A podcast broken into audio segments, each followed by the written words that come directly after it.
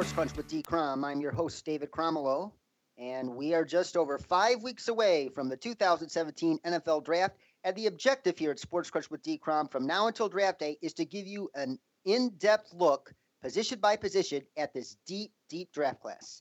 And we start today with where the game of football begins up front, in the trenches, with the offensive line, defensive line, and edge prospects.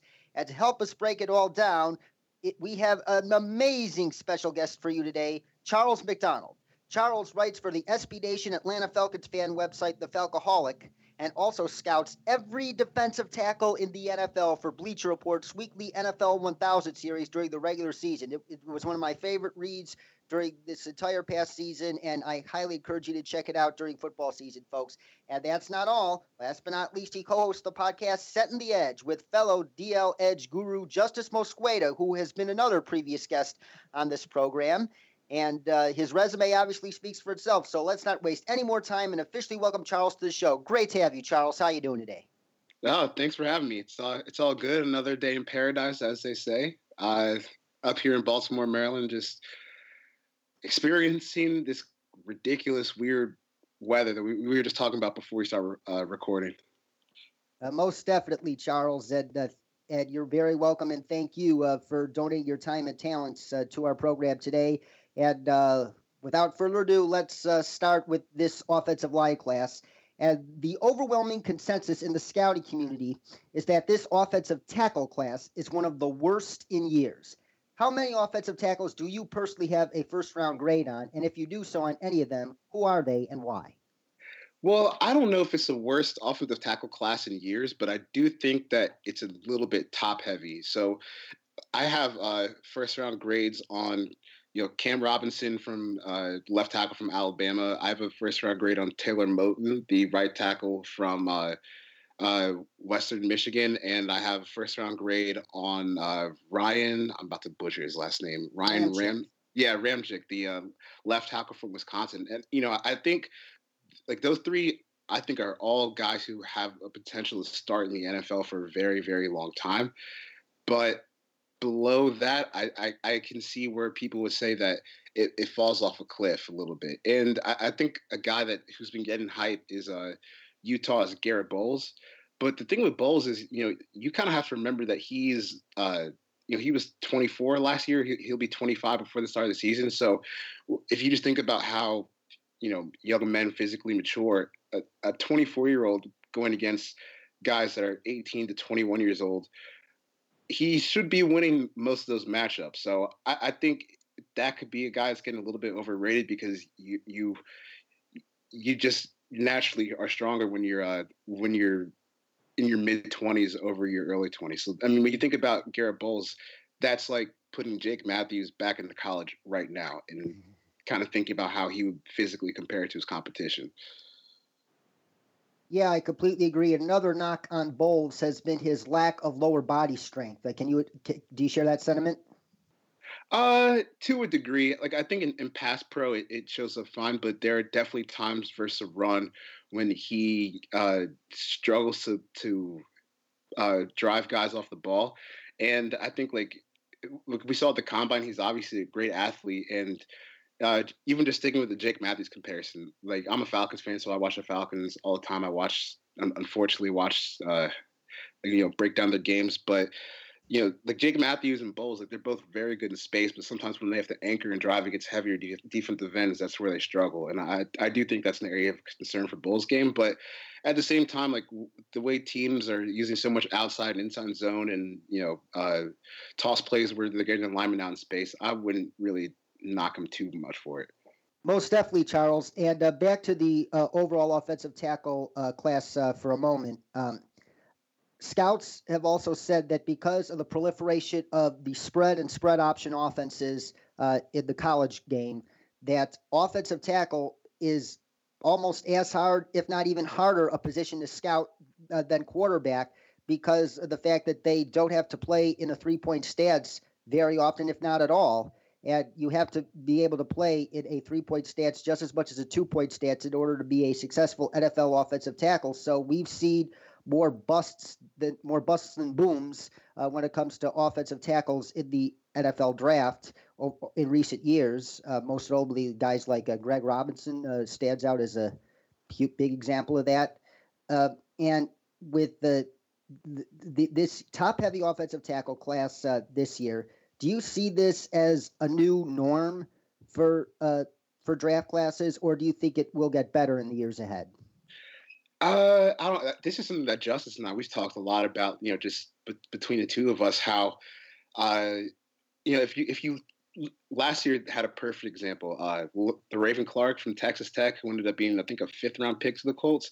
So before the Senior Bowl, you know, he's getting hype as like a big guy because uh, he moves really well. He's really athletic, but at Texas Tech, he didn't. He he wasn't asked to do anything but kind of bail into seven step drop pass sets where you know, he's just kicking and seeing if he can drive the defensive end uh, around the quarterback and outside the pocket. But in the NFL, you know, the the the, the offense is a lot more diverse than that. So I, I, remember we were at the Senior Bowl last year, and like the first, the, I don't think Le'Raven Clark won a single rep that first day, except against like Shawn Oakman. So like you can you can even see from just moving up from Big 12 to like the top of the top Senior Bowl uh, talent level, like it, it can be a struggle there. So obviously, when you're moving from Senior Bowl competition to real NFL players, that can be a, a huge problem.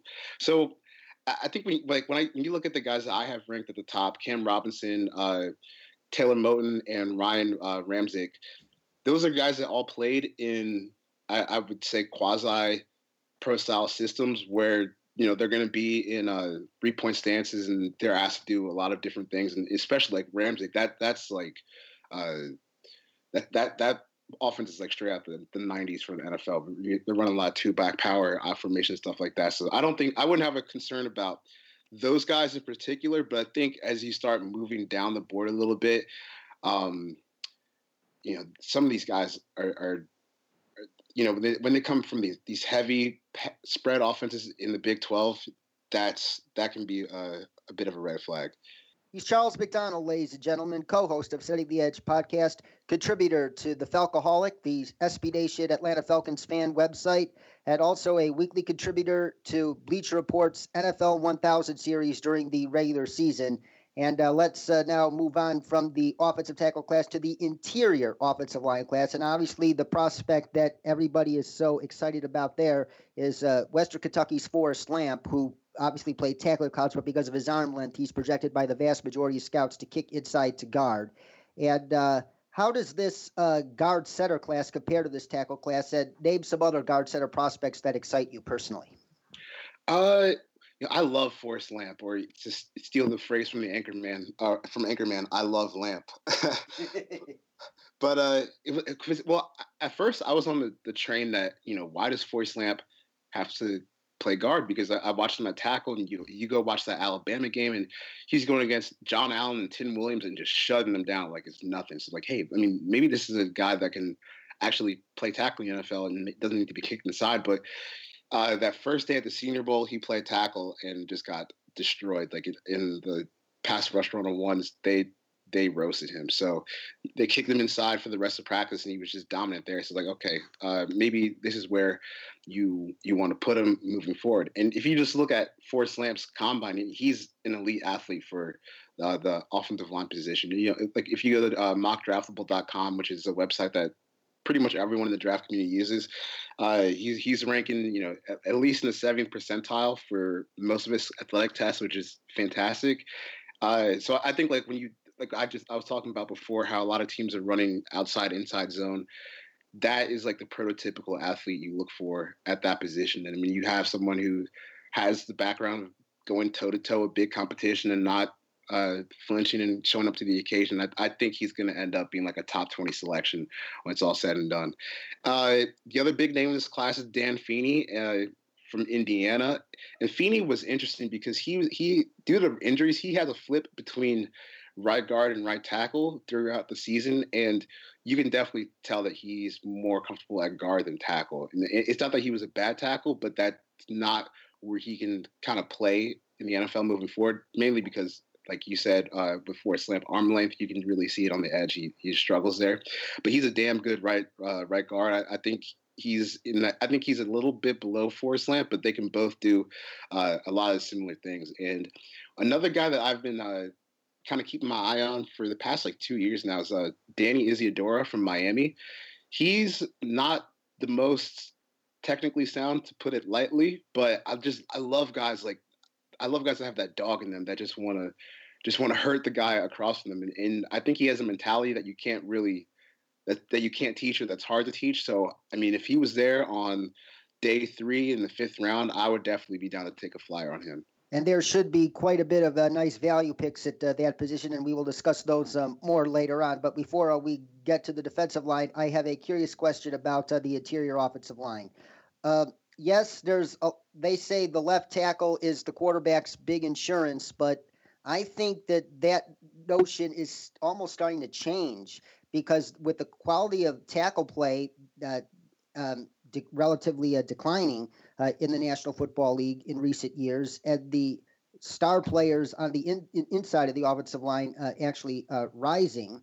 Um, I'm starting to think that uh, the interior of the offensive line is starting to become equally as valuable as the left tackle position because they like give you stability and they they help the group gel together better. And uh, classic example is Alex Mack, who I would argue was the offensive MVP for the Falcons this season because his addition was the final piece that had turned out to be the straw that that stirred the drink because he helped uh, bring that offensive line together to give Matt Ryan the best protection he's had in years. And uh, I think uh, that is that might be true going forward, especially with all the various fronts and the preference to rush quarterbacks up the gut uh, these days by uh, defensive coordinators. Uh, so, do you do you share that sentiment? Do you think the interior offensive line is starting to become equally as valuable as the left tackle position? Yeah, and e- even like moving forward from there, I would I think that even right tackle is becoming a, a pretty premier position in the NFL. I mean, you look at uh, just look at when you, when you think about like the top edge rushers in the game, where are they lining up? You know, Vic Beasley, Von Miller, Khalil Mack, J.J. Watt, uh, Dee Ford, Justin Houston, all these guys they're lining up over the right tackle. So you need to have a guy that you can set out there to block, but you don't but you don't need you know a back or a tight end uh, you know, helping him uh, while while he's blocking against these elite rushers. So I, I think that in the next few years we should see contracts kind of shift towards being more equally distributed uh, between you know center guard and right tackle, and not just always see monster contracts at, at left tackle. Because I mean, if you look at uh, Tennessee Titans this year, and uh, they had, they had the right tackle Jack Conklin, who was great in the in the run game, but in the pass game, he he was he was better than I thought he was going to be. But there there's still a lot of times that he had to have a tight end or a running back on his side help him against some of those better rushers, and in that's hard on the quarterback because now you're taking away options that can be used downfield. So having a guy that can win those one-on-one matchups is, is going to be key. And I mean, we even saw last year during the season or before the season, we saw Mitchell Schwartz get an extent or get a big contract from Kansas City, and then Ryan Schraeder saw a, a big contract extension during the season too for the Falcons. So uh, I think right tackle and interior offensive line are, are going to be seen as uh, bigger priorities moving forward. And we also saw that um, in recent weeks with the contract the Detroit Lions gave uh, Ricky Wagner. So I definitely right. definitely share share that point of view. And uh, now let's move on to the other side of the line in the defensive line. And uh, in terms of the draft, last in last year's draft class, the buzz was that the D line class was super super deep, and the edge pass rushing class wasn't quite as so. But this year, the buzz is kind of the reverse. Do you, yeah. do you share those feelings? Yeah, I, I definitely agree with that like the because last year with the defensive tackle class, you know, we had there are so many guys that performed well as rookies. You know, Sheldon Rankins, Kenny Clark, Javon Hargrave, Vincent Valentine, even the undrafted guys like Michael Pierce out in Baltimore. Uh, but this year, I don't really see the, the same amount of talent. I, I do think there are some good players like uh, Malik McDowell from Michigan State is an absolute monster, even though he has some questions to answer off the field. And I really like Jaleel Johnson from Iowa too. So I think those are two guys that can be difference makers early on. I I don't know how high they're going to go at all because you know, like Jaleel Johnson, he didn't do well at the combine, and Malik McDowell apparently had some of the worst combine interviews you'll ever hear. So it, it, it's kind of it's a little bit fluid there this year. But the edge class, you know, obviously Myles Garrett uh, is probably going to be the first pick to the Browns, and then you have other guys like Solomon Thomas, Charles Harris, Taco uh, Charlton, Carl Lawson. I mean, on and on and on and on. A bunch of guys who should be productive edge rushers in the NFL. Uh, most definitely. And speaking of uh, defensive line and, and edge rushers, as you mentioned, Solomon Thomas, I I'm a big Solomon Thomas fan myself, and I've heard some people designate him as a defensive lineman and others uh, designate him as an edge rusher. So, it, just out of curiosity, how do you distinguish a defensive lineman from an edge player? And I hear that obviously that such a distinction is more complicated than the average fan thinks, and that several players, and Solomon Thomas, for example, can be seen as both. Well, see, the thing with with Solomon Thomas is, uh, so Stanford's system is, you know, they, they have a little bit of an odd front where they they're playing Solomon Thomas a lot uh, on what's it's called the four eye technique. So you're on the inside shoulder of the offensive tackle, and really what you need that player to do is just be able to hold the point and kind of eat space and eat double teams, uh, and kind of let you know your safeties and your linebackers behind you give them a little bit easier time flowing to the ball. But the the thing with it is Solomon Thomas wasn't really good at anchoring and holding double teams like that. But I, when you saw him be able to get into space, or they would send him on a stun, like you saw that ridiculous athleticism. So if you're if you're telling me if you're telling me a guy who weighs 270 pounds, you want him to be like an interior player, you know that just doesn't work because the only guy, I mean, the only guy I can think of that's sub 290 and is really making it work on a consistent week in week out basis is Aaron Donald, and you can't bake on everybody being Aaron Donald. He's he's a generational talent. Uh, so I, I, think you know when you just look at the frame, uh, 6'3", 273, he had the same exact combine as Justin Houston.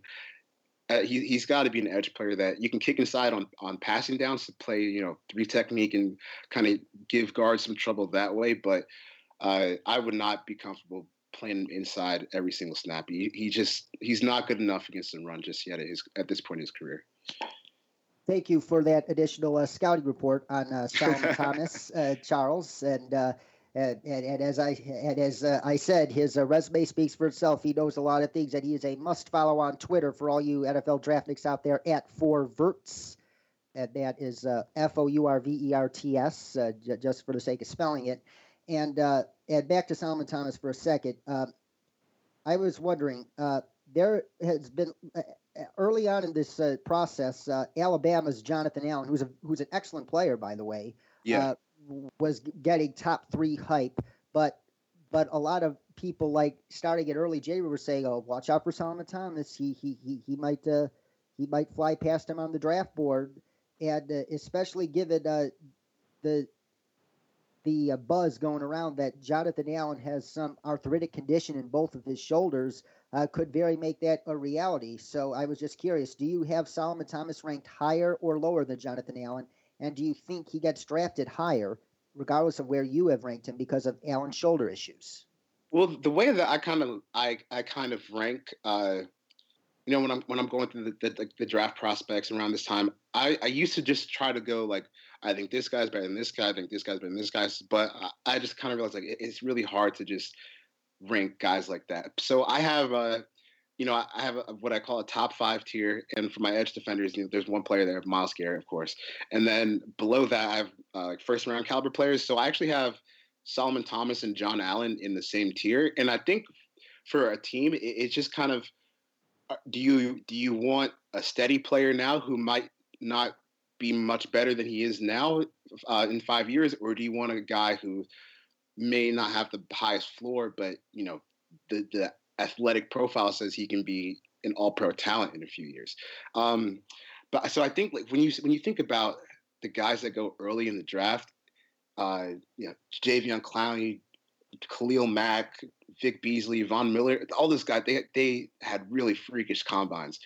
And I, I, think that Solomon Thomas is going to end up going before John Allen in the draft just because you, you just don't, you know, if, if you find a defensive lineman that is, you know, that big, that athletic with no off the field issues, no real injury issues, that's a guy that's going to go top five almost every single time.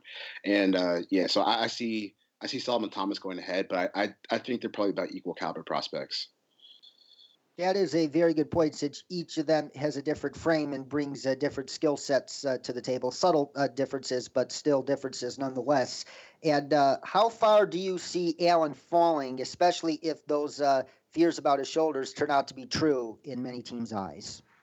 Um, I don't. I, I mean, I, I, he may not go. He may not be like a top five lock that he was before, but I, I still do think that he's going to end up going in the top fifteen. Like, um, I don't have the draft order in front of me, but uh, maybe I wouldn't. I'd be surprised like if he got past like the Saints pick. You know, if, if they put uh, John Allen next to Sheldon Rankins, Nick Fairley, and uh, Cam Jordan, that would be an absolutely tremendous defensive line. And even in the top ten, like I don't know, you you, you don't really see guys like that productive. Who were? I mean, he was productive for three years at Nick Saban's program. He's he's. I think he's still going to go fairly high in the draft, like top fifteen at least. He's Charles McDonald, ladies and gentlemen. You can follow him on Twitter at Four Verts. He co-hosts the podcast Setting the Edge with Justice Mosqueda, where they have weekly uh, NFL draft analysis there. And he also is a contributor to Bleacher Report's NFL 1000 series. And on to edge prospects for, for a moment. You obviously mentioned Myles Garrett, and it's pretty much a foregone conclusion if uh, he uh, that he will be the uh, first overall pick by the Cleveland Browns because if he isn't, then hell will freeze over there. I say. Yeah. so, uh, so I was just wondering, when it comes to edge prospects, uh, how far is the drop off from Myles Garrett, and which of these other edge prospects do you see going in the first round? Uh, so the the guys I see going in the first round, you know, uh, so we Myles Garrett, of course. I, I think after the combine, he, he's kind of locked up that number one pick. So Myles Garrett, and then I think uh, the other two locks are Solomon Thomas and John Allen. But a name that I've been kind of hearing recently is uh, Derek Rivers from Youngstown State. Ooh. Yeah, and you know he's not really a well-known guy, but he is very, very good. Like when you when you look at his athletic profile, which is which is so important for these pass rushers because you can you can kind of eliminate how good they're going to be in the NFL based on how they tested the combine. And that's something that Justice has done a lot of research on with his uh, force players metric. And Derek Rivers is one of the more athletic guys in this draft. And to be, to be honest, I hadn't heard of him before I went down to the Senior Bowl this year. And you know, we're sitting in the stands, and I see this guy with the a red helmet and white face mask, and uh, I was like, I don't even know who that is. Like, what school is that? Like, Justice is like, yeah, that's Derek Rivers. Watch this; he's gonna be really good. And he was just kicking dudes' asses all week long. So I think when you have a guy that dominated the FCS level, dominated the Senior Bowl, dominated the Combine, that's I mean, when you check all those boxes, that's going to be a guy that teams are going to be willing to uh, kind of push up their board a little bit and maybe take a risk on. Like, if you just look at last year with Javon Hargrave, he dominated uh, South Carolina State, went to the Shrine game, played well, shows up, uh, gets a late invite to the Senior Bowl, and I remember he was uh, that guard from LSU last year, Vadal Alexander. He was just giving him fits all day in practice, and then he had a good game comes to the combine, blows it up, and has a stellar rookie year. So I think when you see guys that just continually check off box after box after box, those are the guys going to get pushed up the draft board. And in Rivers' case, you know, we had guys like Takk McKinley, Charles Harris, Carl Lawson not do as well as we thought they were going to do at the combine. So at maybe Rivers' stock kind of goes up as theirs goes down. And I wouldn't be surprised to see Rivers, you know, slip into that late, at like the back half of the first round. And that uh, is a perfect transition to our, our, our next uh, question, which is uh, to name some um, prospects, whether offensive line, defensive line, or edge rusher, who you believe are flying up draft boards right now, aside from uh, uh, Derek Rivers from uh, Youngstown State. Uh, we also another name comes to mind is uh, Taco Charlton from Michigan or Jordan Willis. Is, is, that his name? Correct me if I'm wrong. From uh, yeah. Kansas State. do you about who are some other names do you believe are flying up draft boards at the moment? Yeah, I think I, yeah Jordan Willis is going to be a guy that that's flying. He's going to. I think he's going to go probably top twenty because he has the all the production that you look for, and then he came out and just obliterated the combine. Like a six eight three uh, three cone drill at two hundred fifty five pounds is crazy. Like that. That's what some you know running backs and receivers and defensive backs are running. So for him to get that number at that size is is absolutely remarkable. So uh, yeah, I think like Jordan Willis, Derek Rivers, they're they're guys that are that are on the rise right now. And offensive line, you know, I, I think that the the, the sentiment on Cam Robinson is kind of coming back a little bit. Uh, because at first, you know, people were just kind of dogging on him because he he had a little bit of up and down play uh, throughout his junior season, but he was dealing with with an ankle injury, and you saw like when he was healthy, he was just an absolutely dominant player. And he's only 21 years old. He's a great athlete, so I wouldn't be surprised to see if, if like if Cam Robinson ended up going like uh, eight to Carolina, that would make a lot of sense to me. Uh, as I try to rebuild that offensive line, and even then, I, I don't I don't think Cam Robinson gets out of the top 20 just because you, you don't see guys that big, that athletic, that young that you know that, that, they usually pan out. So I, I I think Cam Robinson, Jordan Willis, Derek Rivers are are definitely on the rise. Any prospects you could think of whose stock is falling right now? Um, Charles Harris from Missouri, just because he, I mean, I thought he was going to be way more athletic than he was at the combine, but he just kind of just he did a, he had an awful workout, and it, it just kind of got me thinking. You know, if you look back at Missouri defensive line prospects. Uh, Aldon Smith, Michael Sam, Kony Ealy, Shane Ray, Marcus Golden, who was second in the league in sacks last year. None of them did well at the combine. So I don't know if it's like uh, if, it's like a strength and conditioning thing over there. But I thought Charles Harris was going to do better. But it, again, it's hard to to sell yourself from a guy who's who, who on paper is that limit, uh, limited athletically in the first round. And then uh, Takkarist McKinley, I, I don't think his shuttle times and three cut times are good enough. Plus the uh, the shoulder injury is going to make him fall a little bit too. Thank you very much once again, Charles, for joining us today and donating your amazing football expertise to our program. And uh, before we go, I just have one more question left. Obviously, it is important to hit on day one, round one of the draft, but those teams that hit on day three of the later rounds are usually the teams that uh, that are consistent playoff contenders. And name uh, the prospect at the positions we've discussed, or some prospects, who will be the best bargain picks on day three, in your opinion? Uh, okay, so a guy that I really like, uh, Eddie Vanderdoes out of UCLA. He's a former five-star recruit, but you know he has some injuries um, throughout his career that kind of caused him to slip a little bit. But he's, you know, he's nasty. He's strong. Uh, I, I think he's probably going to end up being a day three pick, but I wouldn't be surprised if he ends up becoming uh, like even like a borderline Pro Bowl talent at, at nose tackle. And uh, see, another guy that I kind of like is uh, Derek Rivers' teammate Avery Moss. Uh, he's not as athletic as Derek Rivers is, but he, he still is technically very sound and knows you know the, the, the finer points of uh, of defensive end play.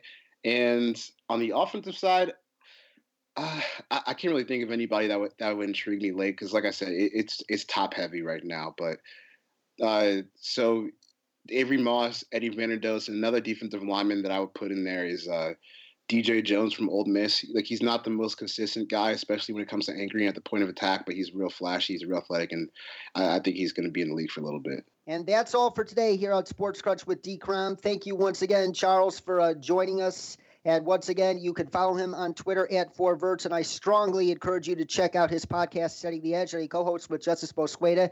And also check out his work at thefalcoholic.com. And also, uh, you can check out his work in the NFL Bleacher Report 1000 series, which is a weekly series that occurs during the regular season as he issues scouting reports on every defensive tackle in the National Football League. And we, uh, Charles, I can't thank you enough, and we definitely hope to have you on the program sometime in the very near future. Oh yeah, anytime. Thanks for having me, guys. You're very welcome. Thank you for joining us, Charles. And that's all for today. But we will be back with another episode previewing this 2017 NFL Draft Class next week. And also be sure to check out our complete broadcast archive as well as an up-to-date blog of mine at sportscrunch.com, and that is Crunch with a K just to remind you. For Charles McDonald, our producer Chris Broadhead, man in the box, I'm David Cromwell saying so long and stay awesome.